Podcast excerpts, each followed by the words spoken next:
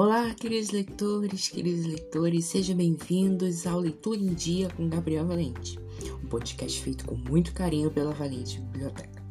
A história de hoje é um conto para as crianças. Então vamos lá? A Coragem da Borboleta. Era uma vez uma borboleta chamada Margarida, muito bonita, com asas cheias de cores, muitas cores. Voava pela mata quando percebeu uma luz muito forte era uma fogueira. Passou a rodeá-la e, encantada com seu brilho, resolveu apoiar-se no fogo, como sempre fazia pousando sobre as flores.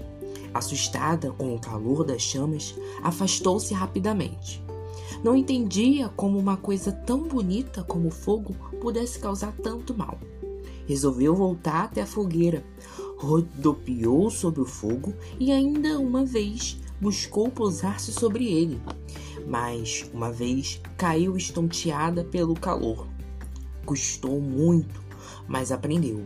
Ter verdadeira coragem não é se arriscar e agir sem medo, mas com prudência, sabendo a maneira certa de agir.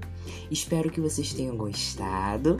Semana que vem tem mais. No próximo domingo teremos uma nova contação de histórias.